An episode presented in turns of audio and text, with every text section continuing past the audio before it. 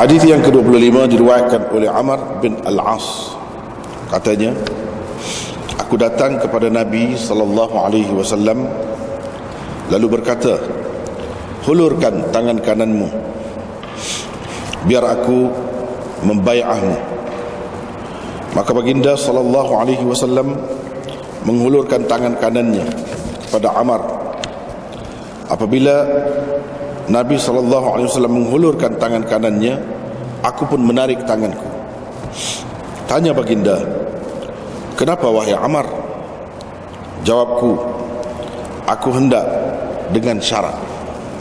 Yani aku hendak berbayar dengan syarat. Tanya baginda sallallahu alaihi wasallam lagi Syarat apa? Jawabku Dengan syarat aku diampunkan oleh Allah Jawab Nabi sallallahu alaihi wasallam, "Tidakkah engkau tahu wahai Amar?" Uh, itu ringkas eh. Tidakkah engkau tahu wahai Amar bahawa Islam merobohkan dosa-dosa yang terdahulu? Hijrah merobohkan dosa-dosa yang terdahulu dan haji juga merobohkan dosa-dosa yang terdahulu. Sepatutnya ada tanda tanya lah di sini. Ya, akhir. Itulah uh, hadis yang ke-25. Hadis yang ke-25 uh, riwayat Amr bin Al-As.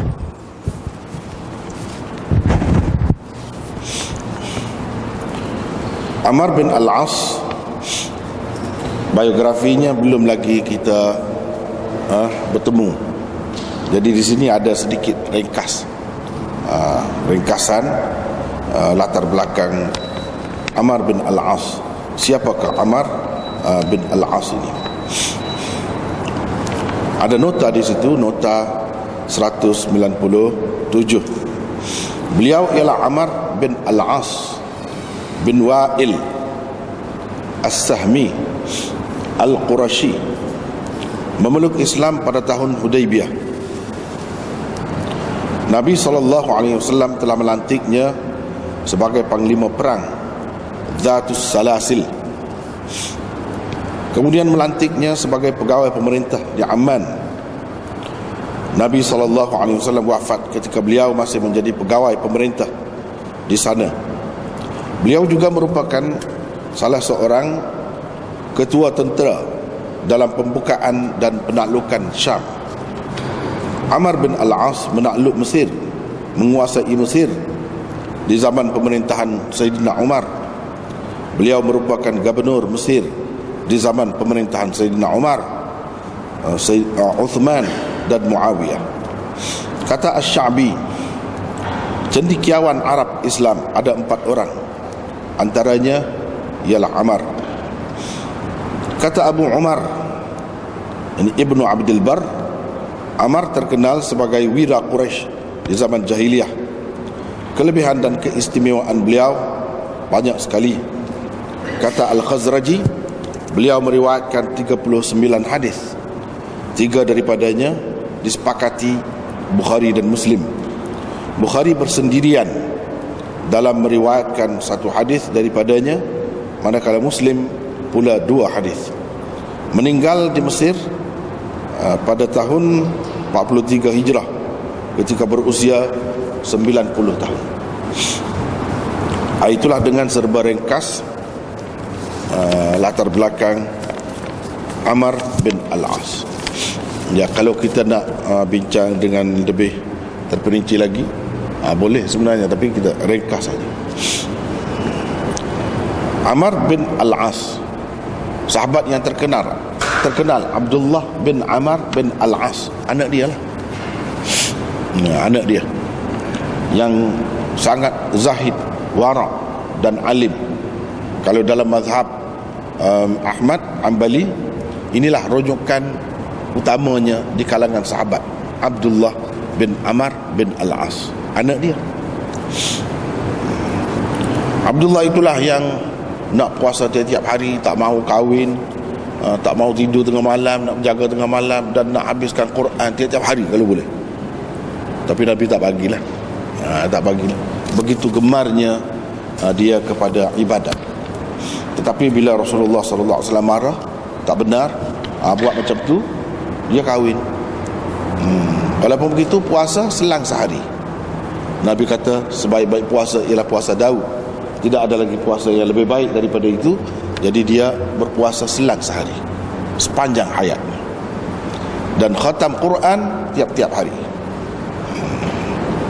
Ha, tapi akhirnya bila Rasulullah wasallam nasihat dia seminggu sekali khatam Quran. Ha, setengah-setengah ulama kata ada ketikanya tiap-tiap malam. Ha, dan dia khatamkan dalam sembahyang tahajud. Ha, itu Abdullah bin Amar bin Al-As. Amar bin Al-As ni ayah dia pula terkenal sebagai seorang tokoh politik. Ha, di zaman itu. Mungkin kalau kita saya tak pasti sekarang ini sejarah yang ada sekarang ini adakah uh, sudah uh, dibersihkan dalam buku-buku teks uh, sejarah di sekolah-sekolah? Mendengar kita saya saya tak pasti sebab saya pun tak tengok yang terkini. Kalau yang lama tu kan memanglah Amar bin Al-As ditunjukkan sebagai tokoh politik yang licik yang jahat penipu besar. Amar bin Al-As. Akan dalam upacara tahkim upacara tahkim yang masyhur itu uh, bila Sayyidina Ali bersedia untuk berdamai dengan pihak lawannya uh, yang dipimpin oleh Sayyidina Muawiyah maka kedua-dua pihak melantik hakam uh, melantik orang tengah uh, untuk berbincang tentang uh, butir-butir untuk dipersetujui dalam perdamaian itu. Wakil bagi pihak Muawiyah Amar bin Al-As dan wakil bagi pihak Sayyidina Ali Abu Musa Al-Ash'ari. Sebenarnya Amar bin Al-As sebelum itu tak terlibat dalam perang Jamal apa politik dia tak mau. Uh, sebab itu dipilih. Abu Musa Al-Ash'ari pun sama juga. Dia tak terlibat dalam perang Jamal apa semua bersih. Sebab itu dipilih oleh kedua-dua pihak itu. Tapi kalau kita baca sejarah kita hmm, Upacara tahkim itu digambarkan sebagai penipuan di pihak Muawiyah Untuk menggugurkan Sayyidina Ali sebagai khalifah Gitu digambarkan uh, Penipuan itu dilakukan oleh Amar bin Al-As. Uh, Akhirnya Sayyidina Ali terlucut jawatannya Terlepas jawatan khilafah. Uh, dan Muawiyah pun dikira nak undi semula lah. begitu yang digambarkan. Dan Abu Musa al-Ash'ari pula digambarkan sebagai seorang tokoh yang bodoh. Hmm. mudah diperdayakan oleh uh, pihak Amar, Amar bin Al-As yang sebetulnya cerita itu tidak berasas. Uh, saya insyaAllah um, sedang dalam usaha untuk menulis sejarah kembali apa sebenarnya hakikat upacara tahkim itu. Sebenarnya itu satu kebenangan sahabat satu kejayaan. Dan kalau kita baca sejarah-sejarah yang betul mereka puji dua-dua usaha ni. Usaha daripada kedua-dua pihak Amar bin Al-As dan Abu Musa Al-Ash'ari. Kerana disitulah permulaan orang Islam nak bersatu yang bertelagah tu. Ha, tetapi musuh-musuh Islam tak suka dengan orang yang nak berdamai. Jadi mereka buruk-burukkan kedua-dua uh, diplomat tu kita kata. Uh, diplomat tu. Mereka buruk-burukkan kedua-duanya yang sebenarnya ini adalah orang yang berjasa. Uh, tapi mereka tidak senang. Amar bin Al-As menjadi gubernur di zaman Sayyidina Umar. Sayyidina Umar lantik dia. Dan dia menguasai Mesir. Orang Mesir sampai bila-bila? Sampai hari ini Mesir dibawa Islam lagi. Walaupun uh, Banyaklah yang tak memuaskan hati kita kan eh? Banyaklah berlaku kezaliman Sana sini daripada dulu lagi. Tetapi Secara umumnya Umat Mesir Orang Mesir adalah Islam. Sampai hari ini Dan sampai bila-bila pun Umat Mesir Terhutang budi Kepada Amar bin Al-As kalau tidak Amar bin Al-As bawa Islam pergi menguasai Mesir, tak tahulah. Seperti negara-negara lain lah yang sampai sekarang ini belum Islam kan. Tapi Mesir jatuh ke tangan Islam. dan dialah uh, gubernur yang mula-mula uh, menguasai Mesir Mesir jatuh ke tangan Islam dari uh, apa ni daripada kuasa Rom atas usaha Amar bin Al-As. Dan Zainal Umar begitu percaya kepadanya.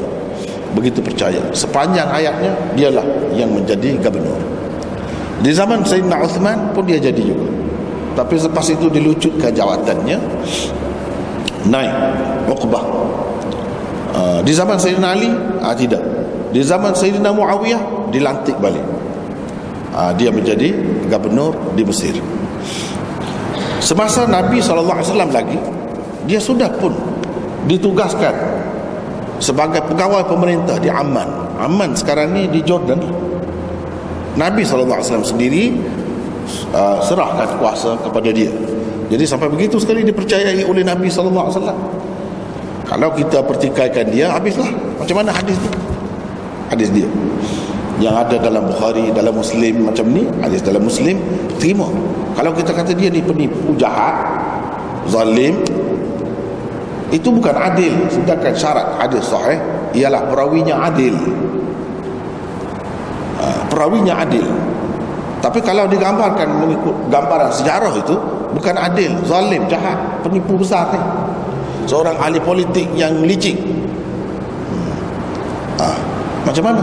Jadi kita sekarang ni uh, menerima dia sebagai perawi Bukhari sebagai perawi Muslim Artinya Imam Bukhari dan Imam Muslim dan lain-lain lagi tak nampak dia ni sebagai penipu.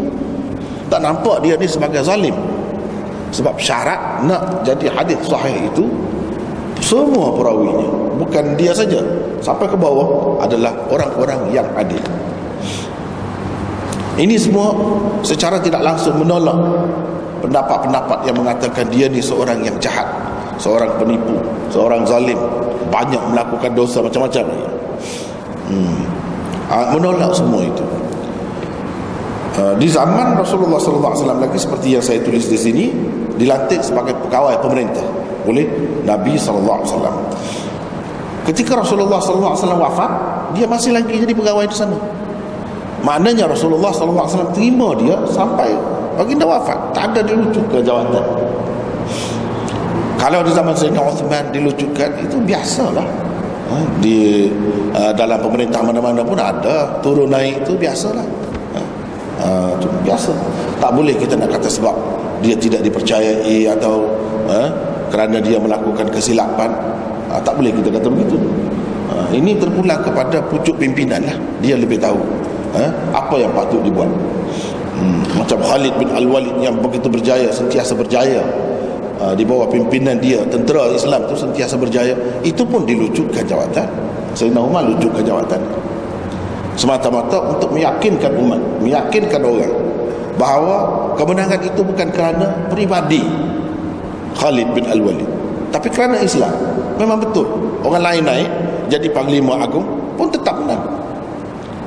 Ha, kalau tidak nanti dia jadi pemujaan terhadap tokoh Ah, kemudian orang anggap ini kerana kelebihan Khalid peribadi dia semata-mata. Uh, mungkin orang anggap begitu. Uh, seseorang pemimpin agung dia ada cara berfikir sendiri uh, untuk menstabilkan uh, apa ni kepercayaan masyarakat itu rakyat dia dia ada cara dia sendiri masing-masing lah. Hmm. buktinya kita kata dia ni seorang tokoh politik besar dan ditakuti oleh musuh. Kalau kita perhatikan dalam sejarah kita dapati musuh-musuh Islam memang nak bunuh tiga orang. Pada malam yang sama siapa orang? Tiga. Sayyidina Ali Sayyidina Muawiyah dan Sayyidina Amar bin Al-As. Yang nak bunuh tu dalam sejarahnya tiga beradik. Tiga beradik. Anak-anak Muljib. Ibnul Muljib Ibnul Muljim tu yang kita maklum yang kita biasa tahu Abdul Rahman Ibnul Muljim. Itulah yang membunuh Sayyidina Ali yang sebenarnya mereka tiga beradik. Asalnya kumpulan syiah. Ini semua ni. Ibnul Muljim tu sampai nak sembah Sayyidina Ali. Dalam sejarah Sayyidina Ali mengalah dengan dia. Uh, kemudian bila berlaku uh, pertelingkahan di kalangan pengikut-pengikut Ali dari segi setengahnya nak berdamai dengan pihak Muawiyah setengahnya tak mau. Maka pihak yang tak mau itu uh, jadi pecah berpecah. Di situ berpecah dia jadi khawarij. Ibnul Muljim jadi khawarij. Sebenarnya khawarij dan syiah adalah sama. Cuma itu adalah langkah politik mereka. Berpisah zahirnya. Yang sebenarnya dia ada perancangannya sendiri uh, satu menampakkan macam betul-betul cintakan Sayyidina Ali pengikut setia Sayyidina Ali itulah jadi syiah yang satu lagi nampak kerana Sayyidina Ali tak betul dalam tindakannya.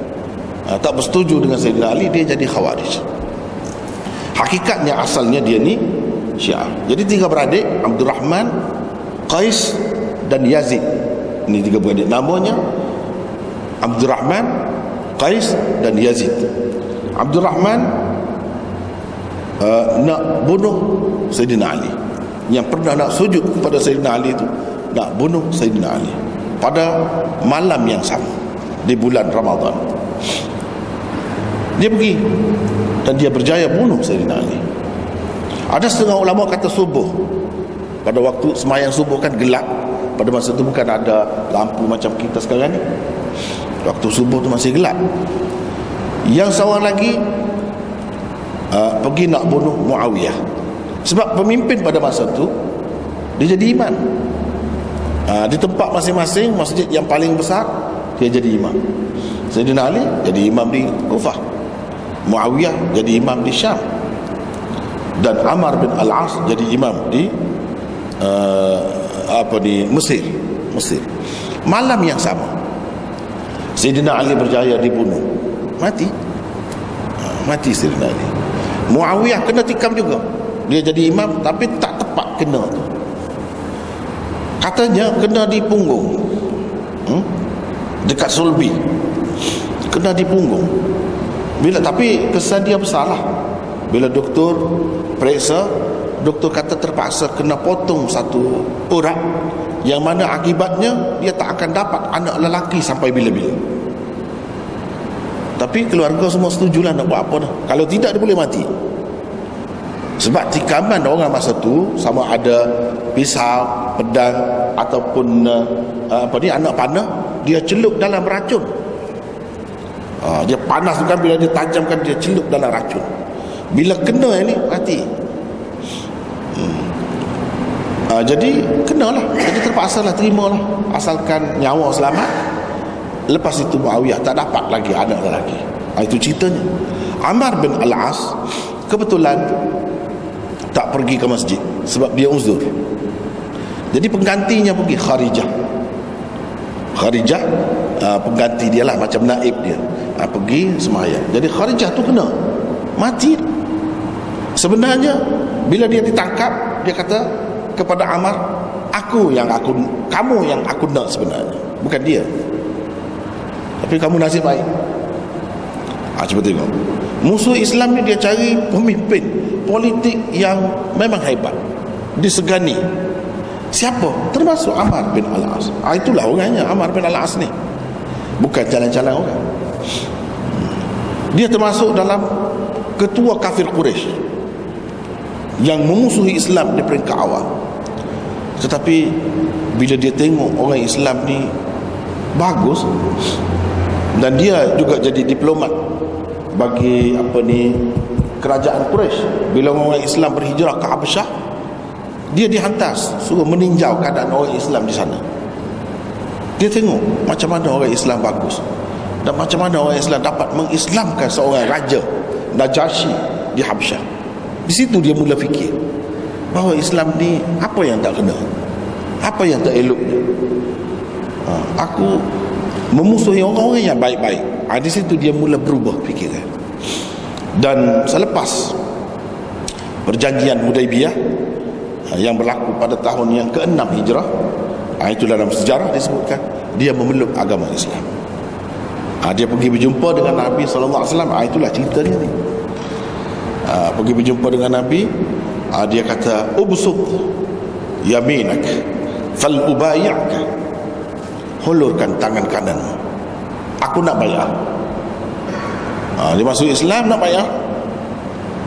Nabi pun tolong tangan. Dia pun hulur lepas tu dia tarik balik. Ha, dia orang politik eh. Ha, ke situ kita nampak dia jenis orang politik. Ha. Nabi pun heran kan? Kenapa tak dia hulur minta aku hulurkan tangan. Dan kamu pun hulur kamu kata kamu tarik balik. Ha, inilah cerita dalam hadis ni. Ha, cerita dalam hadis begitu mula-mulanya. Ha, tapi lepas itu bila dia masuk Islam memang banyaklah jasanya. Salah satu yang besarnya negeri Mesir itu jatuh ke tangan Islam. Ha, itu jasa dia yang paling besar. Sampai bila-bila pun umat ini akan terkenal kepadanya akan berasa terhutang budi kepadanya. Kemudian dalam hadis-hadis pun ada banyak pujian uh, Nabi SAW terhadap dia Antaranya Amar ini adalah uh, salah seorang Quraisy yang soleh. Setelah memasuk, uh, apa ni, memeluk agama Islam Dia jadi seorang yang soleh, yang baik. Dan banyak lagi yang lain. Nah, Inilah ceritanya. Dia kata Ini dia cerita sendiri uh, hulurkan tangan kananmu biar aku membaiatmu hulur tangan kanan. Maknanya dalam Islam ni maklum. Uh, nak baiat nak bersalam tangan kanan. Dia tahu. Padahal orang kafir Quraisy tak ada ketentuan macam tu. Kiri kanan sama saja. Dia tahu Islam ni ajar begitu. Tangan kanan untuk benda-benda yang mulia. Dan kita bersalam ataupun uh, apa ni? Musafahah. Sebenarnya sebelah tangan. Ha, ni, tangan kanan bukan dua belah. Tapi dua belah pun boleh tidaklah. Uh, salah. Uh, tapi yang kebanyakan Rasulullah sallallahu alaihi wasallam buat dan sahabat buat sebelah tangan sudah memadai. Kalau ada orang rasa uh, ini tak sempurna dia tak hormat pada itu lebih dah tu lebih uh, itu kesilapan dia lah kerana dia tak faham. Hmm, kerana tak faham. Sepatutnya kita sudah boleh terima. Sudah puas hati dah. Tapi ada sahabat yang bersalam dengan Rasulullah SAW dua belah tangan. Itu tidak banyak. Yang lebih banyaknya sebelah tangan. Sahabat pun sebelah tangan. Rasulullah pun sebelah tangan iaitu tangan kanan. Ha, ketika nak bayar apa-apa nak bayar pun tangan kanan juga. Sekarang ni kan kalau orang nak kahwin pun ha, itu pun boleh lah. Ha, itu pun termasuk dalam bayar juga. Termasuk dalam akad ha, akad atau safqah bila nak adakan akad biasanya ya salam juga. Hmm. bila Nabi SAW menghulurkan tangan kanannya aku pun menarik tangan tanganku. Tanya Rasulullah heran kenapa? Kenapa wahai Amar ya ada apa yang tak puas hati pula? Atau kamu terfikir apa? Oh, tadi kata begitu lepas tu tarik balik tangan dia kata uh, jawabku aku hendak dengan syarat. Yakni aku hendak berbayar kepadamu dengan syarat. Nabi tanya syarat apa? Dia pun kata dengan syarat aku diampunkan oleh Allah. Ah, itu yang dia nak. Dia nak. Dia sudah tahu dah sikit sebanyak. Ah, tetapi boleh jadi dia manusia ni kan bila dia sudah insaf sudah sedar diri Mungkin kalau tak banyak sangat pun dia berasa banyak. Mungkin juga memang banyak. Kalau kita tengok dalam hadis-hadis yang lain, banyak disebutkan sahabat-sahabat ini susah hati. Bila nak masuk Islam dia berasa mungkin ke Allah SWT ampunkan dia. Dia banyak bunuh orang. Dia banyak minum arak. Dia banyak berzina. Macam-macam lah. Uh, dosa yang mereka lakukan. Jadi bila pergi masuk Islam, Nabi SAW kata begini. Ha, ini termasuk Amar bin Al-As. Rasulullah sallallahu alaihi wasallam kata tidakkah kau tahu wahai Amar bahawa Islam merobohkan dosa-dosa yang terdahulu. Hijrah merobohkan dosa-dosa yang terdahulu. Dan haji juga merobohkan dosa-dosa yang terdahulu. Jika seseorang itu memeluk agama Islam perbuatan dia memeluk agama Islam itu saja menggugurkan menghapuskan semua dosa.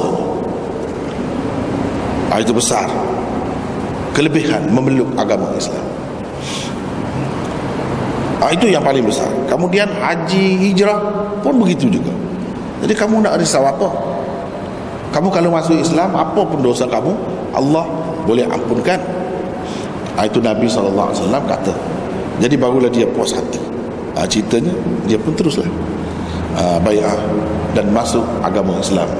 Bila dia masuk agama Islam jadi pejuang besar lah, ha, dalam Islam. Hmm. ha, di sini ada banyak perbincangan. Ha, perbincangannya ni lah sampai dua, tiga, empat muka surat ha, dan apa maksud sebenarnya? Dan kita nak faham macam mana? Islam merobohkan dosa-dosa yang terdahulu. Dosa-dosa yang macam mana? Ha, itu itu yang perlu dibincangkan. Adakah semua perkara? Semua perkara? Atau ada yang tak termasuk? Dan adakah kedudukan hijrah dan haji itu betul-betul sama seperti memeluk agama Islam dari segi menggugurkan dan menghapuskan dosa-dosa uh, dosa-dosanya adakah begitu Adakah sama dengan memeluk agama Islam? Ha, itulah yang nak kita bincangkan. Kalau tidak, boleh jadi terkeliru juga. Baik, kita tengok ada nota di bawah tu 199. Para ulama menukilkan beberapa jawapan tentang apakah yang dimaksudkan oleh Rasulullah dengan sabda baginda Islam merobohkan dosa-dosa yang terdahulu Hijrah merobohkan dosa-dosa yang terdahulu dan haji juga merobohkan dosa-dosa yang terdahulu. Dalam setengah-setengah hadis ada juga uh, riwayat dengan lafaz yajubbu bukan yahdimu. Di sini yahdimu. Al-Islam yahdimu ma kana qablahu wa annal hijrah tahdimu. Ha, jadi yahdimu tahdimu itu yang digunakan. Dalam setengah-setengah riwayat yajubbu. Sama saja maksudnya. Menggugurkan merobohkan melenyapkan. Sama saja maksudnya. Jadi apa maksudnya? Semua ke ha, itu ada beberapa pendapat. Kita cuba tengok dan hmm, yang sebenar-benarnya dengan tepat betul susah juga nak kata. Hmm, itu kita serahkan kepada Allah. Sebab ada beberapa pendapat ulama. Walau bagaimanapun boleh kita timbang-timbang. Ha, tengoklah mana yang ha, lebih sesuai hmm, lebih baik, lebih menarik. Mungkin kalau kita nak cerita kepada orang ha, lebih menarik ha, kita boleh ceritakan. Sebab masih lagi dalam batasnya ada beberapa pendapat ulama yang pertama Hafiz At-Turpashti. Nama sebenarnya ialah Fadlullah. Al-Hanafi Berkata maksudnya ialah Ia menggugur Dan menghapuskan Segala macam dosa. Sama ada dosa besar Atau kecil. Berkaitan dengan hak-hak Allah Atau berkaitan dengan Hak-hak manusia. Tetapi hijrah dan haji tidak menghapuskan dosa-dosa besar yang berkaitan dengan hak-hak manusia. Kedua-duanya juga tidak pasti dapat menghapuskan dosa-dosa besar yang berkaitan dengan hak-hak Allah. Tak pasti juga. Apa yang pasti dapat digugurkan oleh kedua-duanya hanya dosa-dosa kecil sahaja. Ha, itu kata Turpasti. Ini uh, seorang ulama yang hebat ya, yang masyhur. Dia telah membuat syarah kepada Masabih Sunnah karangan Imam Baghawi yang menjadi asas kepada kitab Mishkat ini. Masabih Sunnah. Mishkat Al-Masabih. Masabih itu asasnya. Masabih itu kitab lain, orang lain. Imam Baghawi. Jadi Turpasti ini dia syarah kepada kitab yang asal. Jadi dengan sebab itu bila orang tulis Mishkat selalu juga orang-orang rojok kepada syarah dia tu. Ha, dia kata kalau memeluk agama Islam itu memang merobohkan, menggugurkan dan menghapuskan semua sekali dosa. Sama ada yang berkait dengan hak Allah. Tidak ada kaitan dengan manusia. Hak Allah ni macam mana? Itu kita kena tahu. Hak Allah. Iaitu semayang. Tak ada kena mengena dengan orang lain yang Allah nak daripada kita. Kalau kita salah kita salah dengan dia. Zahirnya tidak ada menjejaskan apa-apa punya orang. Ha? mensia-siakan uh, apa ni usaha orang. Tak ada. Susah payah orang tak ada. Dia tak semayang. Dia dengan Allah. Ha, itu dikatakan hak Allah. Allah menghendaki kita buat benda tu. Dia menuntut kita melakukannya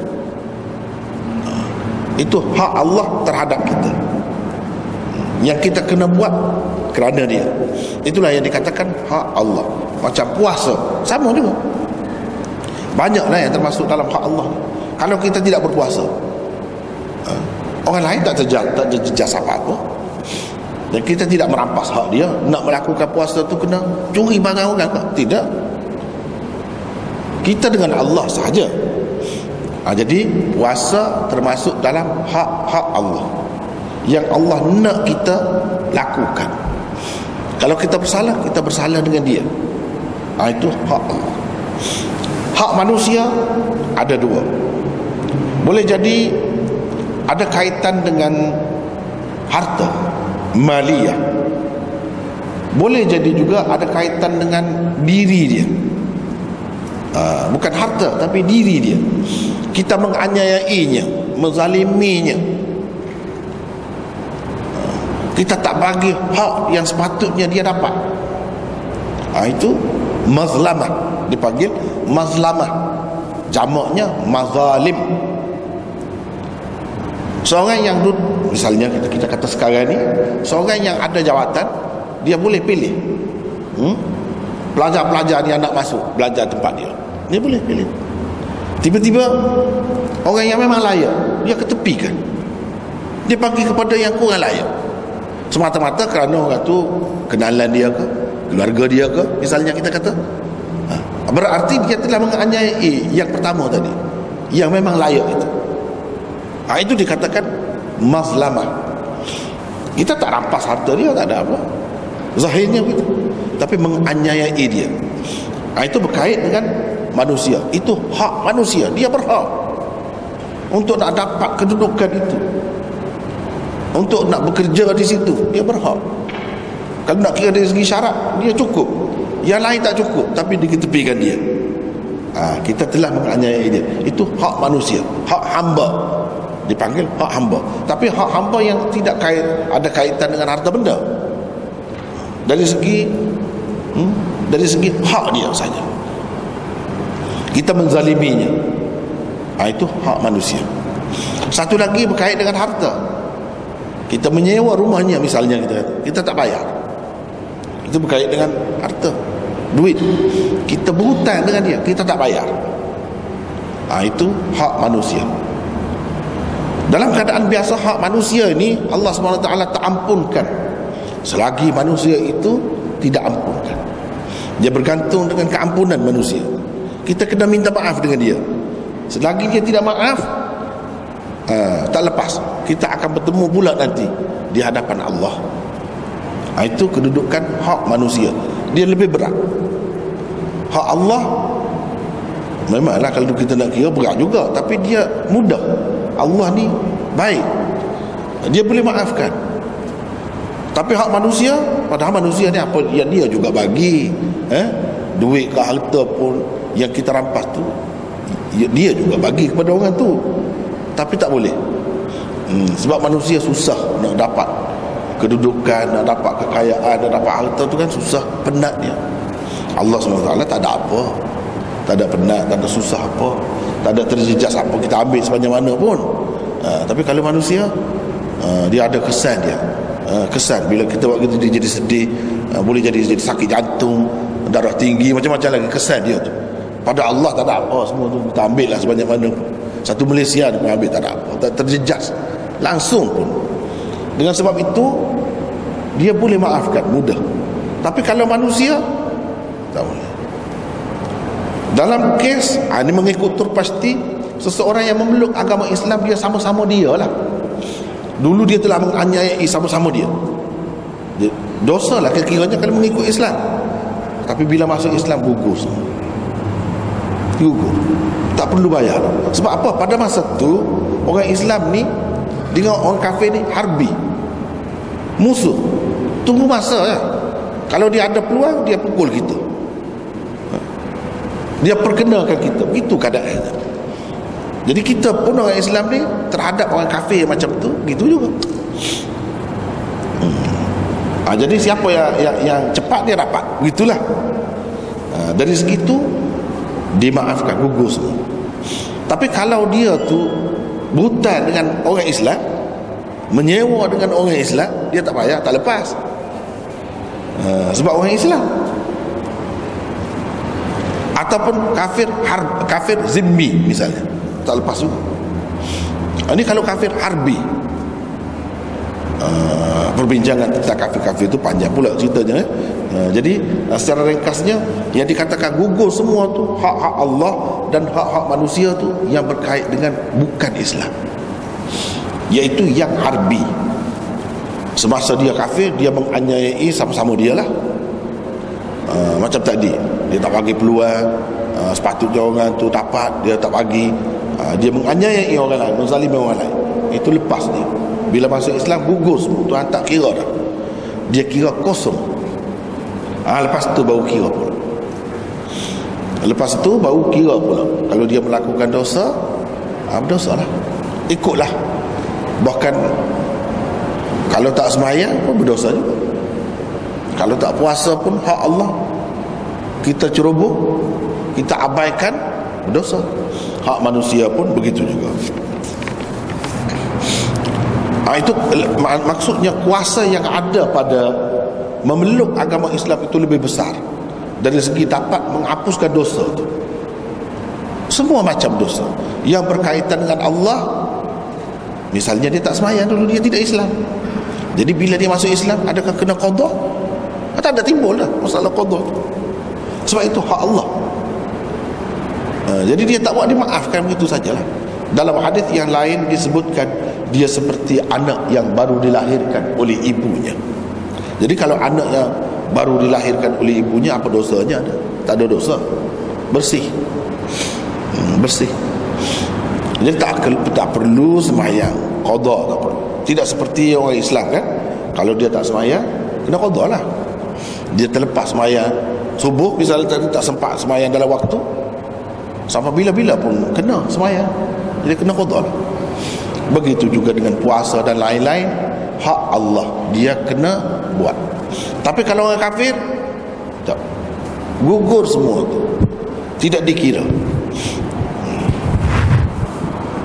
Bahkan kalau dia katakanlah dia telah buat semasa kafir sebab apa ni kafir harbi Quraisy dahulu orang Arab dulu yang zaman dengan Nabi sezaman dengan Nabi itu dia buat umrah juga. Dia buat umrah. Haji dia buat. Tak kira lah cara dia tu berbeza uh, setengah-setengah tu jauh sangat berbeza misalnya uh, dengan bertelanjang sambil bertelanjang semua. Sambil bertelanjang. Tawaf. Hmm, tak kira lah tu. Tapi bukan semuanya telanjang. Bukan semua. Ah, orang Quraisy tak telanjang. Hmm. orang Quraisy tak telanjang. Dan banyak perkara lain yang berbeza.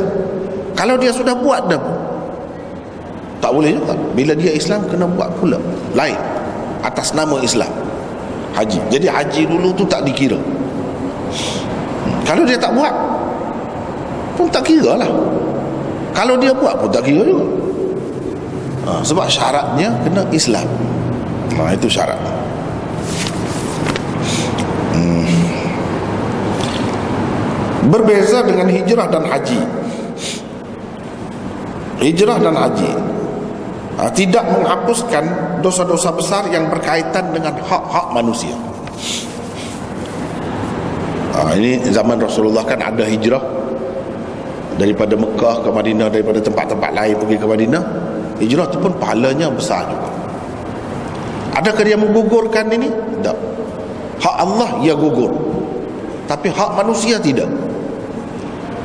Maknanya kalau orang Islam itu berurusan dengan orang kafir dia kena urus apa? dia buta, dia kena bayar. Dia kena bayar. Kalau dia menganiayai orang kena minta maaf lah. Orang kafir sekalipun. Kalau tidak arbi lah eh? orang kafir sekalipun.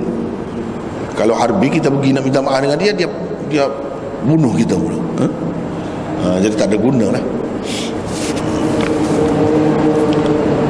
Hak-hak manusia ha, itu tak lepas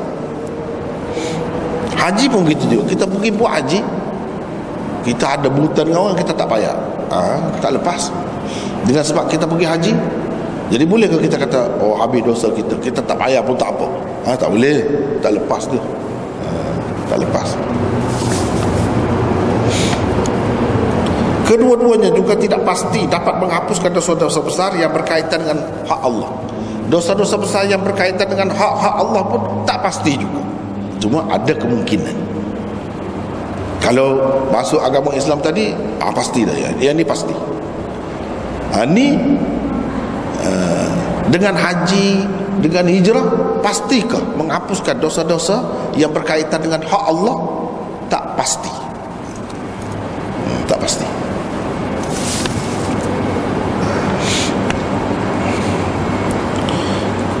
Ya, apa yang pasti dapat digugurkan oleh kedua-duanya hanya dosa-dosa kecil sahaja itu pasti. Ha, itulah kelebihan haji dan hijrah. Itu pendapat yang pertama. Pendapat yang kedua sesetengah ulama berpendapat perbuatan menganut agama Islam menggugurkan atau menghapuskan dosa-dosa kekufuran kemaksiatan dan hukuman-hukuman yang mungkin dikenakan ke atas seseorang kerana telah mencabuli hak-hak Allah. Bagaimanapun hak-hak manusia secara ijma' tidak gugur dengan sebab berhijrah atau mengerjakan haji. Hak-hak manusia juga tidak gugur dengan sebab memeluk agama Islam. Hak-hak hamba tidak akan gugur daripada kafir zimmi yang memeluk agama Islam. Sama ada berkaitan dengan harta benda seperti hutang, sewa dan lain-lain. Atau bukan berkaitan dengan harta benda seperti qisas dan lain-lain. Hak-hak hamba yang berkaitan dengan harta benda juga tidak gugur daripada kafir harbi yang memeluk agama Islam. Apa yang gugur daripada mereka hanyalah hak-hak Allah dan hak-hak manusia yang tidak berkaitan dengan harta benda sahaja. Ini pendapat yang kedua. Mana kita kena teliti sedikit. Eh? Ha, kena teliti sedikit. Eh? Hmm, sebab pembahagian tu kadang-kadang bezanya sikit sangat. Ha, menyebabkan jadi kita bilang sebagai pendapat yang berlainan. Sikit saja. Kadang-kadang pada perincian dia. Ha, cuba tengok sekali lagi. Sesetengah ulama berpendapat perbuatan menganut agama Islam menggugurkan yakni menghapuskan dosa-dosa kekufuran. Apa dosa yang hilang? Dosa kekufuran. Kufur tu sendiri itu satu dosa. Kufur tu sendiri adalah satu dosa. Bila dia memeluk agama Islam ah, dosa kekufuran itu gugur hilang dosa dia buat maksiat. Sebab dia ada perincian pula perbahasan yang panjang. Kita pun uh, tidak nak masuk ke situ. Dia jadi pergi jauh sangat pula. Uh, jadi adakah uh, orang-orang kafir itu uh, ditaklifkan dengan furuk syariat? Uh, di situ. Atau tidak? Uh, dia pergi kepada kaedah tu. Ada yang kata ditaklifkan dengan furuk syariat. Ada yang mengatakan tidak. Uh, dosa dia kerana kufur taklifkan dengan syariat apa maksudnya? Sembahyang. Orang kafir. Wajib ke sembahyang tu ke atas dia? Ada khilaf. Berdasarkan usul tadi. Ada yang mengatakan wajib juga. Cuma dia tak boleh sembahyang sebab dia kafir. Kalau dia sembahyang pun tak sah. Tetapi Tuhan kira juga kesalahan itu. Walaupun dia kafir. Sebagai suatu dosa. Padahal kalau dia sembahyang pun tak sah juga. Sebab semuanya manusia ini dituntut diperintahkan supaya bersembahyang bukan orang Islam saja. Yang kena tu kena semua. Ha, ini pendapat yang pertama. Pendapat yang kedua kata tidak.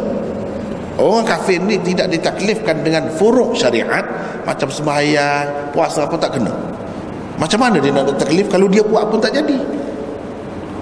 Ha, jadi dosa dia tu kerana kekufuran dia tu yang menghalang daripada dia melakukan uh, apa di ibadat-ibadat tadi. Jadi kufur tu sendiri itu satu dosa. Dia tidak ditaklifkan dengan sembahyang puasa tak ada. Taklifkan dengan Islam. Dia kena masuk Islam. Tapi oleh kerana dia tak masuk Islam dosa kufur tu besar lah dosa kufur tu besar lah ha, jadi ada dua pendapat di situ. Ha, dosa bila dia masuk Islam dosa apa yang gugur iaitu dosa kekufuran kekufuran itu pun satu dosa juga Jangan kita ingat dosa-dosa ni buat maksiat saja. Tidak. Ha, kalau kufur, orang tu baik, tak ada buat kejahatan, tak ada menganiayai siapa sesiapa, jadi tak ada dosa. Tak. Kekufuran itu sendiri adalah satu dosa. Jadi yang gugur daripada orang kafir dia bila dia memeluk agama Islam ialah dosa kekufuran. Yang kita tak boleh nak bayangkan sebesar mana. Sedahsyat mana akibatnya. Cuma daripada hadis-hadis kita dapat tahu, daripada Quran kita dapat tahu kekal dalam neraka lah. Itulah besar tak besarnya. Dengan sebab tak ada itu orang Islam ni macam mana dosa dia banyak mana pun dia keluar juga daripada neraka. Kalau kata dia masuk dalam neraka, dia akan keluar juga. Kekufuran menyebabkan seseorang itu tak keluar. Ha? Fikirlah sebesar mana. Ha, jadi dosa itu hilang. Bila dia masuk Islam katakanlah kalau dia berapa ramai sekarang ni pun ada yang kita dengar-dengar kan keluarga pun tak tahu dia masuk Islam jadi banyak perkara pun syariat dia belum sempat buat pun sembahyang pun kalau nak kira baca belum betul lagi tiba-tiba mati ah, lebih tu. Sebab dia dalam keadaan bersih tu. Dosa-dosa yang lalu kekufuran semua tak ada. Tiba-tiba tu mati. Dosa yang baru tak ada. Ha. dari satu segi kelebihan cuma dari segi dia tidak sempat melakukan amalan-amalan Islam itu sendiri amalan Islam itu mendatangkan pahala yang banyak pula. Ha, itu rugi dari, dari sudut itu. Dari sudut bersih ya betul tapi dari sudut dia ha, tak sempat membuat kebajikan-kebajikan dan pahala yang begitu banyak rugi dari sudut itu. Allah SWT sajalah yang maha tahu. Dia nak balas macam mana? Orang macam ni begitulah. Cuma zahirnya bila dia memeluk agama Islam dosa kekufuran hilang. Kemaksiatan yang dia melakukan maksiat. Sama juga macam tadi furuk syariat maksiat. Orang Islam dilarang kan? Orang kafir tak larang larang juga berzina orang kafir boleh tak boleh semua tak boleh bukan orang Islam saja tak boleh kalau orang kafir berzina walaupun dia kafir, dosa perzinaan itu ada juga atas dia. Dia tanggung juga. Dan Allah akan menyeksa dia kerana itu juga. Selain daripada kerana kekufuran dia. Bukan kerana kekufuran saja diseksa, tapi kerana dia berzina. Seperti mana orang Islam juga. Setengah kata, ah, itu pendapat yang pertama. Pendapat yang kedua kata tidak. Dia tidak ditaklifkan dengan furuk syariat dalam masalah ni. Kalau berzina dia tak kira sebab dia ada benda yang lebih besar lagi. Iaitu kekufuran. Itu yang lebih besar lagi. Yang ni tak kira. Jadi kalau kita kata mengambil kira yang macam tu pun dikira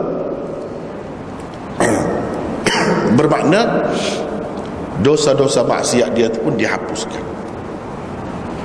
Kalau kata dia berzina dia bunuh orang dan sebagainya itu semua dihapuskan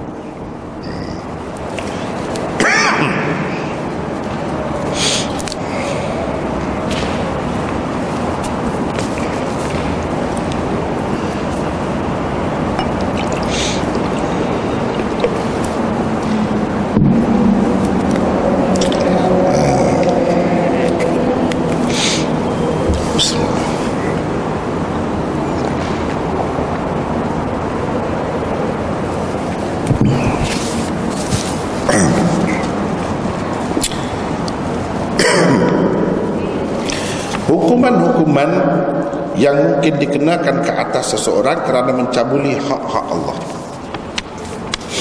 Jadi hak Allah uh, dia suruh kita semayang misalnya kita tak buat. Uh, kita cabuli hak dia. Dia kata jangan berzina kita berzina. Uh, kita cabuli hak dia. Itu kalau ada hukuman. Hukuman dalam dunia ada. Hukuman had. Kalau orang Islam hukuman di akhirat? Ada. Ha, jadi hukuman-hukuman itu boleh Tuhan hilangkan lenyapkan.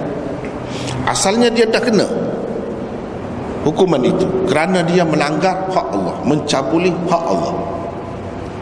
Dan ada hukuman ataupun azab seksaan yang khusus untuk dia di akhirat nanti itu dihapuskan digugurkan bila dia memeluk agama Islam. Ha, itulah kelebihan bila dia memeluk agama Islam gugur semua. Ha. kalau orang Islam orang Islam kena lah. Tak lepas. Kena lah. Dan kalau nak lepas di akhirat ha, kalau mengikut hadis kita sudah bincang dan sebenarnya dalam miskat ini nota yang keberapa saya tak saya, saya tak pasti. Eh, ada. Eh, iaitu sesiapa yang menjalani hukuman hudud di dalam dunia ni maka hukuman itu menjadi kafaratullah ha, kafarah kepadanya. Ia menjadi penghapus dosanya. Kira-kiranya kalau ada hukuman yang Allah sediakan di akhirat tak kenalah dia. Lepas dia. Lepas dia. Dengan menjalani hukuman dalam dunia. Itu orang Islam. Orang kafir dia tak ada semua tu. Bila tak ada besok kena. Akhirat kira-kiranya adalah tu disediakan untuk dia tapi kalau dia memeluk agama Islam yang sepatutnya dia kena lepas. Lepas. Ha, lega banyak lah. Ha, kita ni kalau JPJ pun lega banyak dah kan? Ha, kalau lepas tak kena denda. Sepatutnya kena 500 tak kena. Wah, lega banyak tu. Ini kalau kesalahan ni gantung lesen. Selama berapa-berapa tahun. Berat lagi kan? Susah ke ni? Nah, begitulah. Jadi hukuman tu macam-macam akhirat besok pun macam-macam juga. Hmm. jadi boleh digugurkan dimaafkan. Ha, dikurangkan boleh. Ha, macam ni gugur langsung.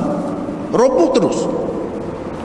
Sebab itu dia, dia buat contoh dengan roboh. Nanti kita akan bincangkan akan datang. Ada khusus cuma sepintas lalu saja. Roboh. Kalau bangunan yang teguh tu nak roboh susah. Roboh semua. Kira-kiranya kukuh tu.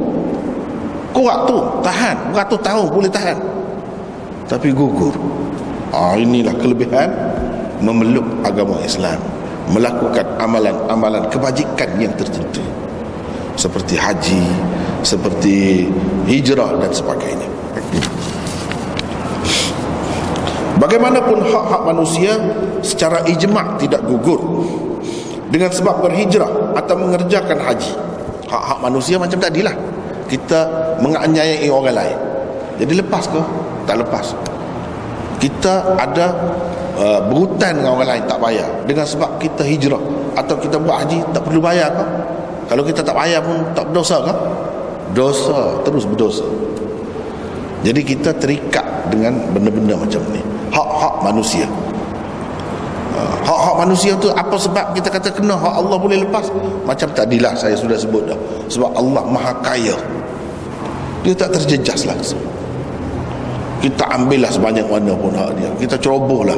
Tak terjejas. Tapi kalau manusia penat susah. Ha, Allah SWT maha tahu kelemahan manusia. Dengan sebab tu dia jaga. Ha, jangan buat begitu. Terhadap sesama manusia. Kalau buat begitu tak lepas. Kamu buat kewajikan macam mana pun tak lepas. Kamu kena minta maaf dengan dia. Kalau tidak kena menghadap Allah Taala dalam mahkamah dia di mahsyar nanti ha, ada kalanya kita kena hukum. Kita sepatutnya boleh masuk dah dengan sebab amalan kita banyak. Boleh masuk dah syurga. Tak boleh masuk lagi. Kena masuk neraka dulu. Ha, tak pernah kena masuk neraka dulu. Kalau kata setahun pun lama setahun. Kalau setahun dunia pun lama dah. Sedangkan perkiraan alam Allah SWT di sini sehari semalamannya lain. 24 jam. Di sana lain pula di sana lain pula tak sama. Wa inna yawman 'inda rabbika ka alfi sanatin mimma ta'udun. Satu hari di sisi Tuhanmu sama dengan seribu tahun yang kamu bilang kamu bilang seribu tahun? Tak ada orang sekarang ni. Ada umur seribu tahun? Tak ada. Satu hari. Jadi kalau kata setahun tu bayangkan satu hari pun macam tu dah. Besar. Hmm, besar ha, jadi kena masuk akal dulu. Tak ada orang nak. Hmm, jangan cubalah jangan cuba. Ada kalanya kalau berdasarkan hadis-hadis ni kita tengok dia bukan buat macam tu. Dengan cara lain. Cara lainnya kita ada kebajikan, kebajikan banyak. Ha, orang yang kita anyai itu ha, kita kena bayar kepada dia. Allah ambil pahala kita bagi kepada dia. Ambil bagi kepada dia. Bagi kepada dia jadi banyak-banyak dia sepatutnya masuk surga lewat jauh daripada kita. Kita kalau tengok kepada kebajikan tu awal benar masuk. Tapi kita jadi lewat dia jadi cepat pula. Sebab apa? Pahala kita diberikan kepada dia. Ha, diberikan kepada dia. Jadi dia boleh masuk cepat. Dengan cara macam tu. Dikurangkan pahala dia. Itu satu cara. Itu pun teruk jugalah jadi. Dan Nabi SAW kata dia tanya dalam hadis kamu tahu siapa muflis yang sebenarnya? Muflis uh, orang yang bankrupt yang sebenarnya. Sahabat kata yang kita tahunya orang yang uh, hutang dia lebih banyak daripada harta dia. Uh, tidak. Uh, itu tu mengikut istilah dunia. Uh. muflis yang sebenarnya seseorang yang pergi di akhirat nanti bawa pahala banyak tapi orang ni ada hak dia kena bagi kepada dia. Orang ni ada hak dia. Pasal ini pula kena bagi ke orang ni pula. Bagi-bagi lama-lama dia jadi habis. Itulah muflis yang sebenarnya Nabi kata. Ha, muflis yang sebenarnya. Akhirnya dia masuk neraka. Ha, masuk neraka. Itulah sebabnya kalau berkait dengan manusia ni jangan. Susah. Kan selalu orang kita kalau nak pergi haji ha, dia berjumpa mata kan? Dia minta, maaf lah apa-apa. Kenapa? Ha, memang dia ada asas. Selagi manusia tak maaf tak lepas. Kita pergilah buat haji pahala besar memang hadis ni sebut. Dari segi letak sekali tu sama dengan memeluk agama Islam. Tetapi ijma ulama kata dengan haji ataupun hijrah tidak menggugurkan hak manusia. Ijma. Tak lepas jadi kita kena minta maaf. Minta maaf? Macam mana? Kalau dia maaf ya lah kalau dia kata tak bangun minta maaf saja. Kena bayar lah ha, kena bayar. Jadi kalau bayar tu sampai juta-juta macam mana? Kalau mengikut Imam Bukhari tak boleh pergi haji lagi. Tak layak. Ha, tak boleh pergi haji kena selesaikan hak orang dahulu. Ha, jangan kita uh, kita kata berterkat nak buat uh, benda-benda kebajikan itu kita ingat dia boleh selesaikan masalah. Tak hapus dosa. Kena selesaikan masalah manusia dahulu. Masalah hutang apa semua ni benda besar semua. Hmm, sehingga wasiat semua kena selesai. Min ba'di wasiyatin yusi biha audain dia nak jadi pesaka harta peninggalan manusia ni selepas selesaikan hutang dia dan wasiatnya. Selepas itu barulah kira uh, apa ni pesaka. Uh, tak lepas lagi hak seseorang manusia tu. Walaupun dia mati dua perkara. Hutang kena bayar. Kalau tak bayar dalam hadis ada sebut tergantung-gantung. Amalan tak diangkat. Banyak macam mana? Ha, sebab itu benda besar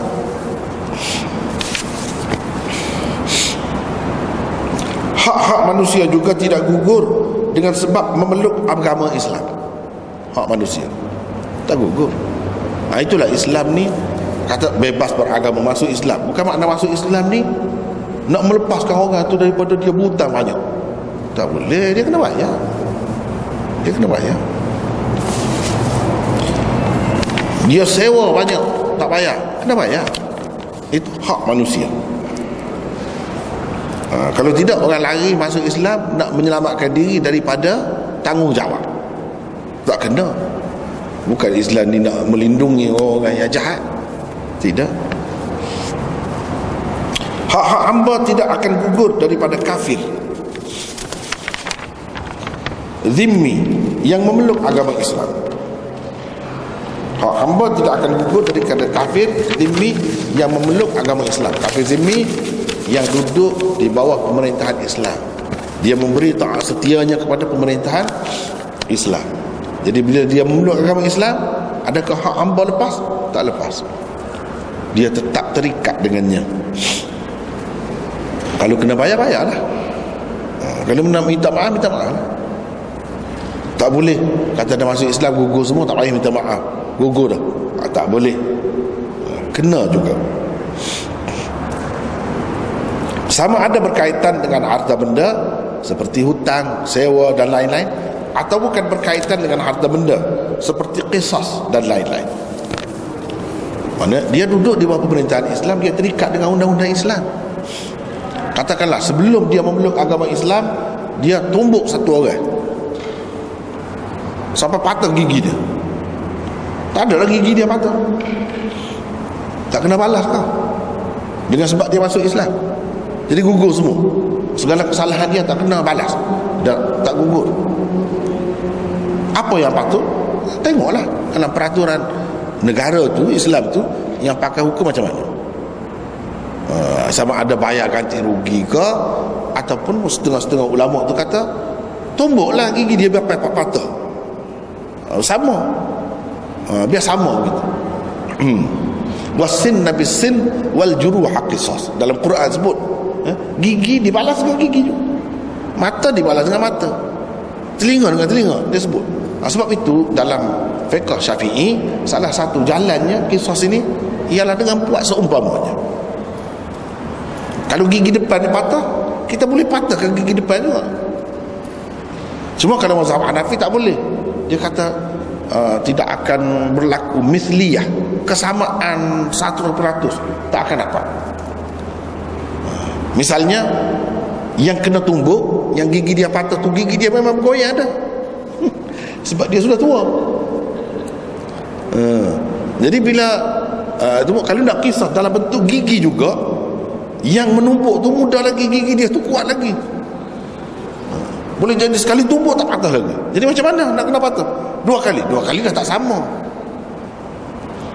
Lepas tu yang menumpuk tu sama kuat ke tak sama dia kata oleh kerana tak sama tak boleh hukuman dalam bentuk itu.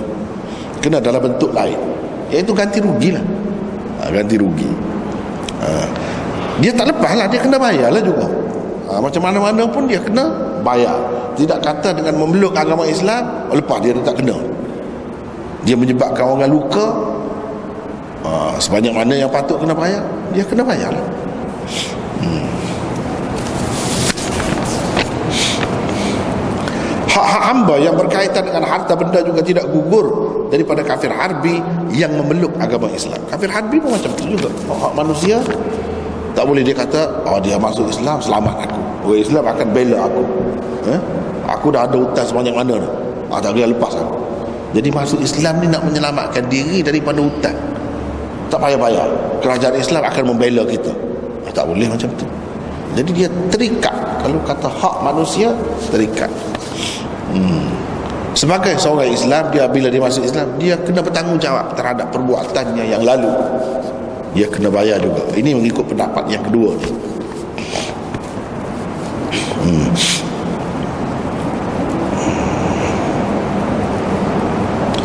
hak-hak hamba yang berkaitan dengan harta benda juga tidak gugur daripada kafir harbi yang memeluk agama Islam apa yang gugur daripada mereka hanyalah hak-hak Allah dan hak-hak manusia yang tidak berkaitan dengan harta benda. Misalnya misalnya dia menganiayai seseorang itu gitulah saja tapi kalau berkaitan dengan harta benda ah, dia curi ke? Ah, itu berkaitan dengan harta benda. Yang ada harga dia kena bayar lah. Dia kena bayar. Hmm. walaupun yang dia curi tu orang kafir sebab kalau dia tak bayar orang kafir tu kata teruk Islam dia jadi teruk pula. Hmm? tapi kalau dia masuk Islam dia tetap bayar dia kata bagus Islam. Walaupun berbeza agama pun benda macam ni dia dia bayar kena bayar ha, itu dari segi satu peluang jugalah dakwah yang belum Islam. Kalau kita pakai yang ini. Kalau pakai yang pertama tadi gugur semua. Tu pasti tadi gugur semua. Jadi kalau gugur semua uh, ada peluang lah orang kafir itu nak menyelamatkan diri. Nak menyelamatkan diri masuk dalam Islam selamat dia. Uh, jadi orang kafir itu kutuk teruk orang Islam melindungi orang jahat. Dia kata macam tu. Yang ketiga sesetengah pensyarah hadis berpendapat hak-hak yang berkaitan dengan harta benda tidak gugur dengan hijrah dan haji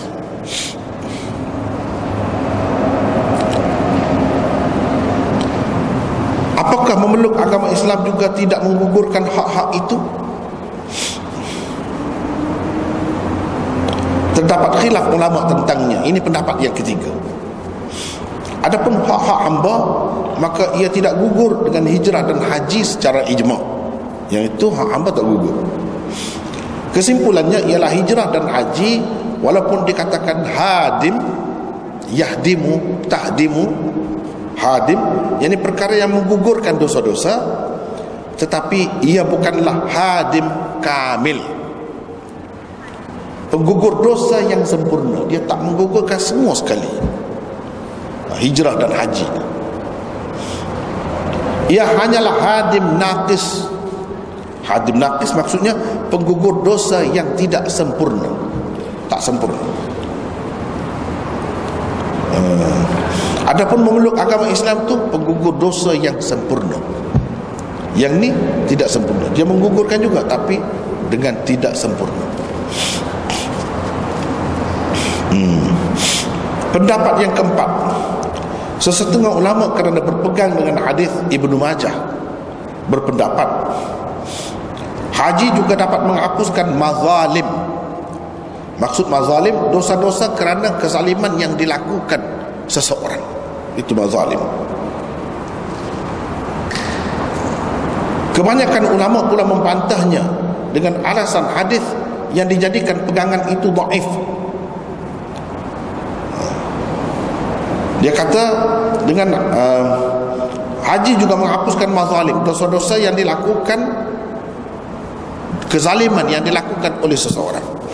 Jadi kezaliman ni banyaklah, luas. Kezaliman ni kalau terhadap binatang pun zalim juga. Misalnya. Jadi dosa dia pelihara binatang tapi dia tak bagi makan dengan sempurna. Sampai mati, sampai sakit binatang itu, ada dosa itu mazalim. Termasuk dalam mazalim dosa dosa ni dihapuskan tidak ha, dengan memeluk agama Islam ha, hapus mazalim itu hapus tapi haji ada setengah ulama kata haji boleh menghapuskan dosa-dosa yang macam itu kita pelihara ikan ke ataupun kita apa ni kita kata? Uh, menyambungkan ha? melagakan ikan. Sampai mati sampai terkoyak mulut dia. Ha, ada kan orang buat macam tu? Ha, itu mazalim. Mazalim. Buat nyaya. Ha, tak kira bukan manusia saja. Binatang pun tak boleh. Berdosa. Jadi dosa macam ni boleh terhapuskan dengan kita buat haji kalau masuk Islam memang terhapus. Ha, itu besar. Sebab masuk Islam ni dia hadim kamil. Uh, apa ni perbuatan menggugurkan dosa yang besar yang istimewa. Haji setengah-setengah ulama kata boleh menghapuskan juga yang macam itu dia pegang dengan hadis Ibnu Majah. Uh, kebanyakan ulama pula membantahnya dengan alasan hadis yang dijadikan pegangan itu dhaif Imam Bukhari Ibnu Adi Mulla Ali Al-Qari dan lain-lain adalah antara tokoh hadis yang mengatakan ia dhaif jadi hadis tu tak boleh buat pegangan sebenarnya. Hmm. Untuk mengatakan haji uh, ni boleh menghapuskan dosa-dosa macam tu. Tak. Alasan tu tak kuat. Setengah-setengah ulama ada pegang juga. Dia kata boleh terhapus dengan haji. Uh, jadi kalau haji, umrah macam mana? Akhir-akhirnya dekatlah haji dengan umrah tu. Setengah-setengah orang dia panggil haji kecil. Uh, haji besar begitulah. Uh, tapi yang jelasnya sebut haji ha, jelasnya sebut haji tapi yang kata haji itu pun ramai ulama termasuk Imam Bukhari dia kata tak tak lepas dengan haji pun nampak kecil je ha, kita melagakan ikan menyambungkan ikan sama mati dia. Sakit. Mati. Dalam hadis ada sebut balasannya besok ada. Ikan tu dia akan lahir semula. Kalau tidak binatang-binatang ni dia lenyap gitu ya. Ayam yang kita makan misalnya ayam daging apa semua dia lenyap gitu ya. Dia tak akan bangkit pula dah. Tapi kalau manusia ada menganiayainya dia akan bangkit pula. Ikan itu akan melagakan kita pula sampai puas hati dia lah sebagaimana kita puas hati semasa di dunia dulu kita melagakannya ha, kalau lembu pelaga lembu lembu lah lembu tu akan bangkit pula. Untuk menuntut bela. Setelah dihukum kita baru dia lenyap. Tak ada timbul surga neraka. Dah binatang itu sekadar itulah. Ha, jadi di mana hukuman itu berlaku? Di mahsyar. Ha, hukuman-hukuman yang macam ni di mahsyar. Yang orang kita panggil padang mahsyar itu. Ha, padang mahsyar.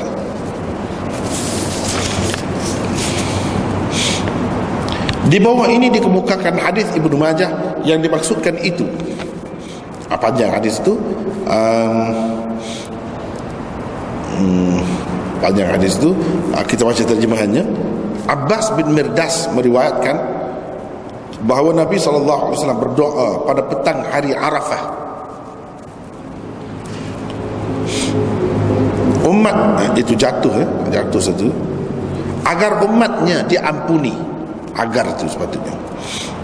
Jadi Nabi berdoa pada petang hari Arafah agar umatnya diampuni. Doa baginda itu disebut Allah dengan katanya, disahut Allah dengan katanya, sesungguhnya aku telah mengampuni mereka kecuali penzalim. Sesungguhnya aku akan mengambil sebahagian daripada haknya untuk orang yang dizaliminya. Ah itu Tuhan kata. Kata Nabi wasallam, "Oh Tuhanku, jika engkau mahu engkau boleh berikan kepada orang yang dizaliminya sesuatu daripada syurga dan engkau ampunkan orang yang menzaliminya ha, Nabi minta juga biar lepas permintaan Nabi itu tidak diterima pada petang yang sama. Pada pagi keesokannya di Muzdalifah lepas di Arafah Muzdalifah Baginda sallallahu alaihi wasallam mengulangi lagi doa itu. Barulah permintaan baginda diterima. Kata perawi iaitu Abbas Rasulullah sallallahu alaihi wasallam ketawa. Bila diterima tu Rasulullah nampak suka. Sahabat nampak Rasulullah suka. Ketawa atau katanya ini kata Abbas Rasulullah sallallahu alaihi wasallam tersenyum. Ini dipanggil syak perawi.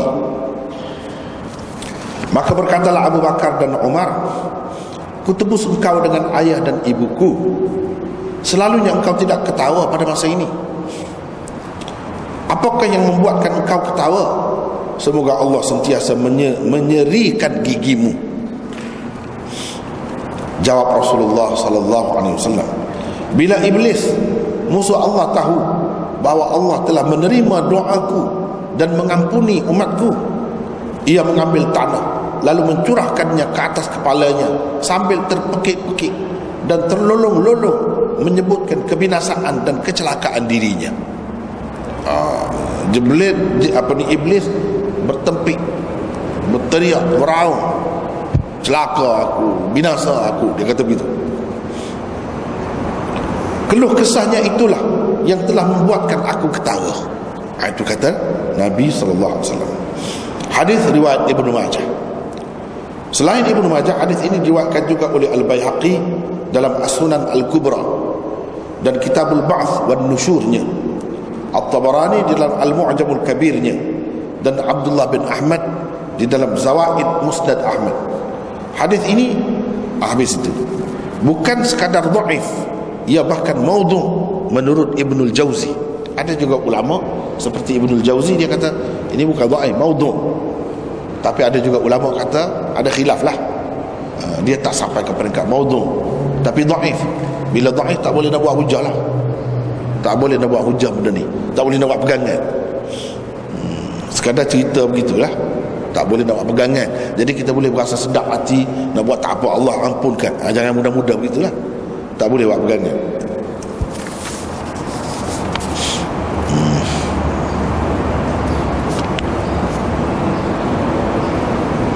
Hafiz Ibn Hajar cuba mengatakan mengangkatnya ke tahap hasan menurut istilah Tirmizi kerana ada beberapa syawahidnya. Uh, Hafiz Ibn Hajar cuba. Memang Hafiz Ibn Hajar begitu cara dia. Uh, kadang-kadang banyak doa dia cuba angkat sebab banyak saluran-saluran riwayat dia tapi dia pun terima. Dia pun kata secara berasingan tiap-tiap satu itu daif. Cuma menurut istilah Tirmizi daif yang macam tu jadi hasan. Istilah termidi jadi itu kita kena belajar termidi lah. Eh? uh, sebab kalau nak bincang panjang pula dia beza istilah Hasan termidi dengan Hasan ulama-ulama hadis yang lain dia beza. Uh, jadi Hafiz Ibn Hajar kata menurut istilah termidi Hasan yang macam tu boleh termasuk. Uh, ni hadis ni secara berasingan hadis-hadis berkenaan dengan perkara ini semuanya daif termasuk hadis Ibnu Majah di atas. Hafiz Ibn Hajar tahu itu pun dia tahu. Hakikat ini tidak dinafikan oleh Hafiz Ibn Hajar. Di dalam takribnya Hafiz Ibn Hajar menulis tentang Abdullah bin Kinanah dan ayahnya Kinanah bahawa kedua-dua mereka majhul. Majhul mana? Perawi yang tidak diketahui latar belakangnya. Ini menyebabkan sesuatu hadis yang diriwayatkannya menjadi dhaif Al-Zahabi dalam Al-Kashif menulis Imam Bukhari berkata hadis hadisnya tidak sahih Imam Bukhari kata hadisnya tidak sahih jadi dalam sanad hadis ini cuba kita bacakan tadi uh, حدثنا أيوب بن محمد الهاشمي قال حدثنا عبد عبد القاهر ابن السري السلمي قال حدثنا عبد الله بن كنانة ini عبد الله بن كنانة dalam sanad hadis yang Arab punya itu Abdullah bin Kinana Abdullah dan ayah dia Kinana kedua-duanya adalah perawi yang majhul sebab itu penting kita dalam hadis ni kita kemukakan dengan sanad dia supaya kita boleh kesan yang mana dipertikaikan oleh ulama. Imam Bukhari kata hadisnya tidak sahih. Di dalam kitab Du'afa hadis kinana disebut Bukhari sebagai terlalu dhaif. Mana hadis ini dhaif jiddan. Bukan dhaif saja, tidak. Tapi dhaif sangat. Bila dhaif sangat tak boleh nak pakai. Tak boleh nak buat hujah jauh. Kita nak yakin ini betul-betul daripada Nabi pun tak boleh. Kita nak jadikan pegangan mempercayai isi kandungannya. Buat pegangan buat akidah tak boleh. Hmm. cuma begitulah sekadar, sekadar ada dalam kitab itu tu ada. Ha, begitu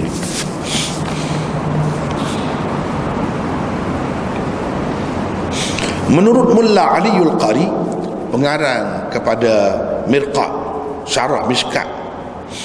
Mishkat ini dia ada syarah dia salah seorang uh, pensyarah yang terkenalnya ialah Mulla Ali Julqari uh, dia buat syarah namanya Mirqat Mirqat ini ada 8 jilid. Uh, setengah-setengah nuskah tu 9 jilid. Hmm, Mirqat dia kata jika hadis ini diandaikan sahih sekalipun ia perlu ditakwil dengan beberapa takwilan berikut Andai kata hadis ini sahih pun tak boleh pakai. Mesti ditakwil. Apa lagi tidak sahih memang tidak sahih pun dia sendiri pun kata tidak sahih. Kalau hadis yang macam ni andaikan sahih, kita kena takwil, tak boleh pakai mengikut zahirnya. Apa takwilan? Eh, ia khusus dengan para sahabat yang ikut serta mengerjakan haji bersama Nabi sallallahu alaihi wasallam. Khusus dengan sahabat-sahabat itu. Tidak terbukti sesiapa pun antara mereka terus menerus melakukan apa-apa dosa yang pernah mereka lakukan sebelum itu. Inilah antara sebab kenapa para ulama ahlu sunnah wal jamaah berkata as-sahabatu kulluhum udul. Sebab terbukti mereka itu dengan Nabi pada tahun yang ke-10 Haji Wada' itu bersama dengan Nabi. Nabi doakan. Jadi kalau kata terima pun untuk sahabat itu. Yang dikecualikan. Kalau ada mazalim mereka terhadap apa-apalah orang ke atau binatang ke Allah taala ampunkan. Kita kena tahu begitu. Bukan untuk semua umat. Sampai kiamat tidak. Ini satu takwilan kesimpulannya ialah mereka diampuni Allah. Bukan semata-mata kerana Nabi memohon keampunan kepada Allah dalam peristiwa berkenaan tetapi kerana mereka sendiri bertaubat. Sahabat-sahabat itu pun bertaubat uh, pada hari Arafah bersama-sama dengan Nabi sallallahu alaihi wasallam. Bila bertaubat kerana itulah. Bukan kerana doa Nabi ni tak ada. Tak boleh nak pegangan itu. B ia khusus dengan orang-orang yang bertaubat dari kalangan umat Nabi sallallahu alaihi wasallam jangan kita percaya kerana semata-mata doa itu buatlah macam mana pun kezaliman ampun dengan sendirinya. Dengan sebab kita buat haji tak boleh macam itu dia kena ada taubat. Kesedaran itu barulah ada. Jadi diampunkan kerana taubat masing-masing. Yang mana tidak bertaubat tu tak terampun dosa dia. Walaupun ada doa Nabi ini. Hmm.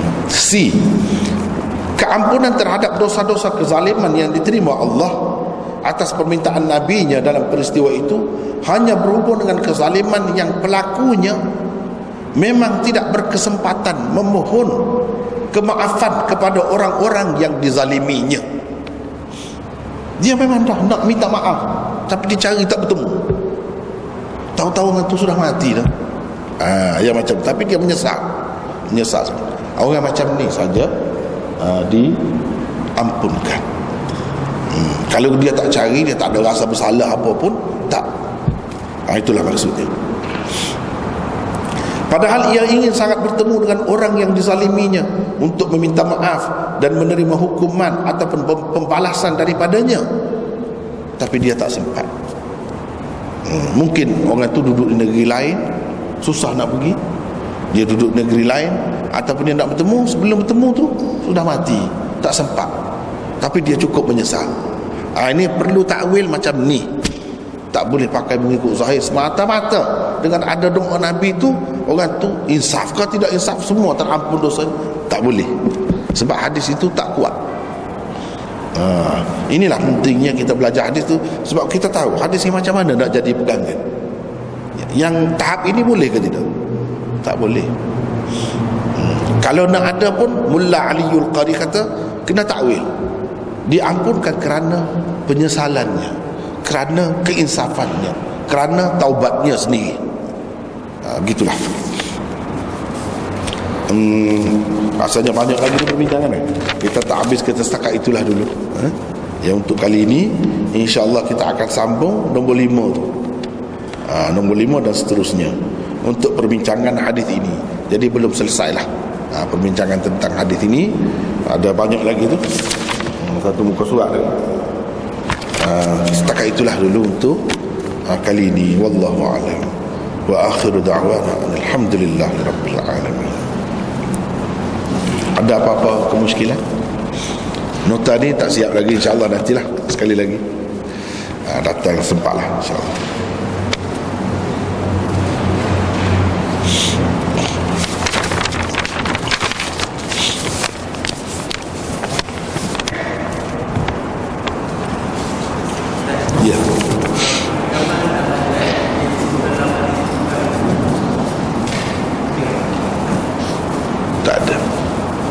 Yang mana?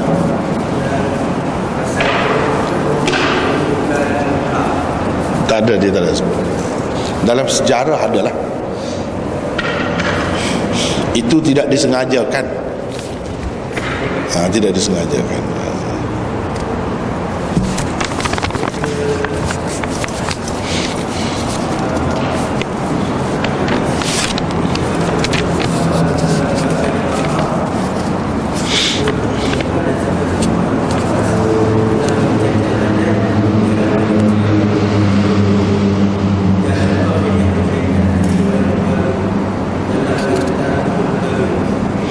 Tarikhul Kabir lain Sahih Bukhari lain. Uh, dalam Tarikhul Kabir tu uh, dia seperti kita-kita lain juga. Dia syarat dia tu tidak sama dengan Sahih Bukhari. Jadi kita tak boleh buat pegangan sangat. Uh, kalau Sahih Bukhari ah, ya boleh. Kena tengok dulu lah macam mana. Hmm, kena tengok dulu. Itulah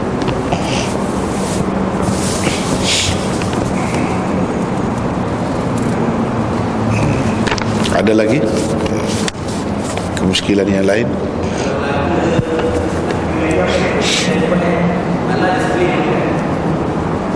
Sama juga. Sebelum tu dia sakit lah kita dibenarkan sembelih sembelih sakit juga kena dia tapi Allah benarkan tak apa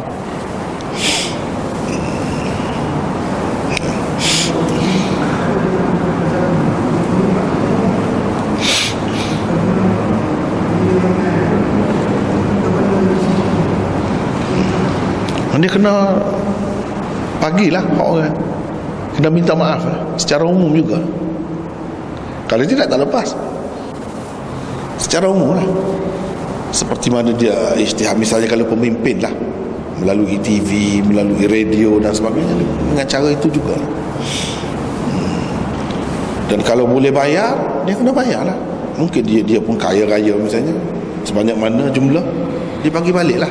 Kepada perbendaharaan negara kena kena buat begitu. Kalau tidak tak lepas. Itu hak-hak manusia.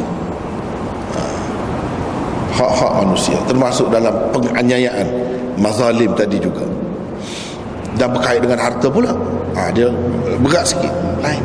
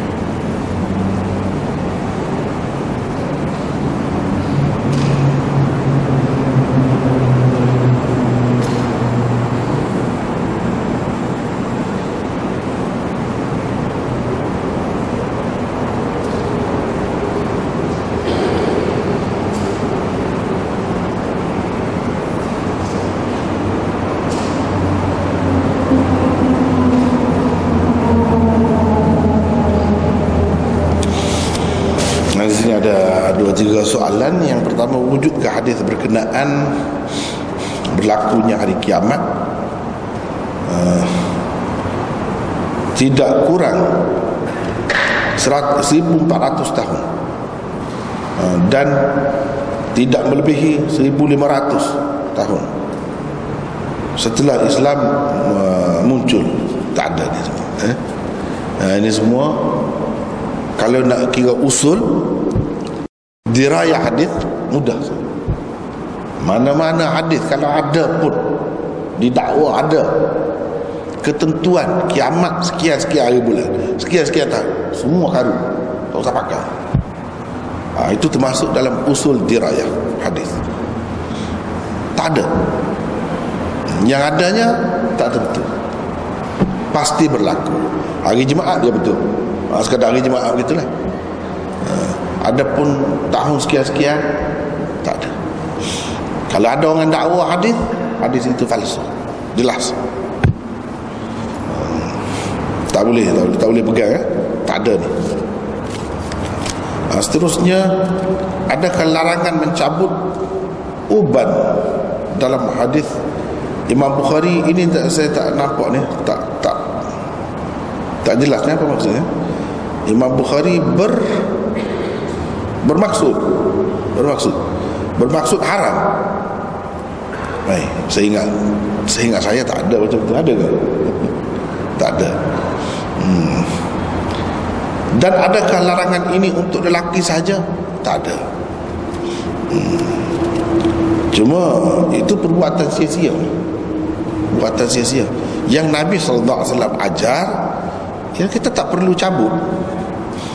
Dai kita panggil dai khidab.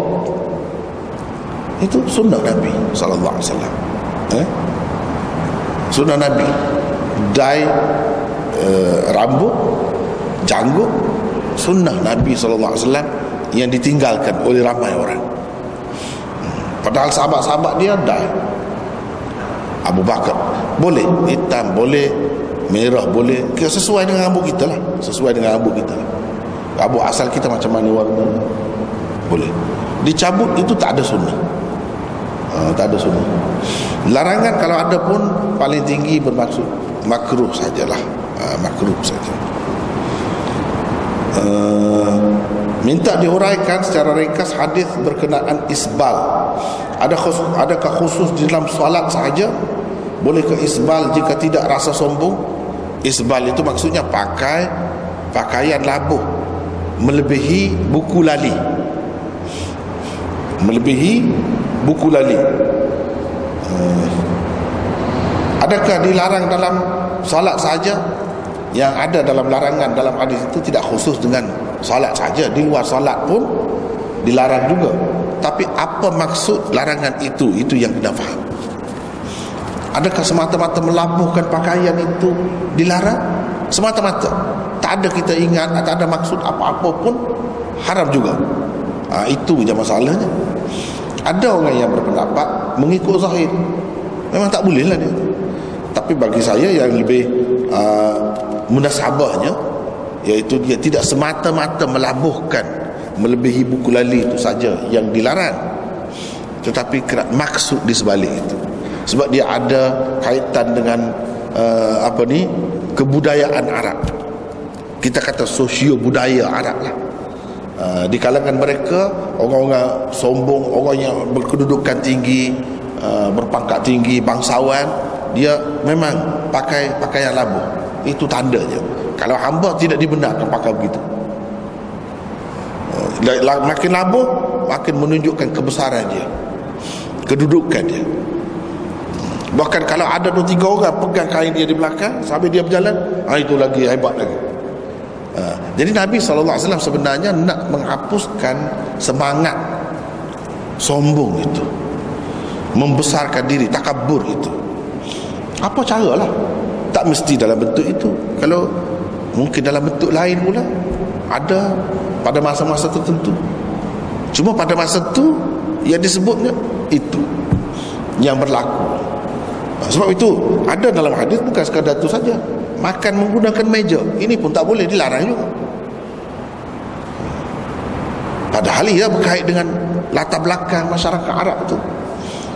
Hmm. Untuk menyatakan kesombongan dan kebesaran uh, kebangsawanan dia dia makan meja cara makan dia tu dia tak tunduk gini begitu oh, menunjukkan itu bangsawan Ha, jadi untuk menampakkan kebesaran dia orang lain tak boleh macam tu. Macam kita sekarang ni tak ada untuk keselesaan saja.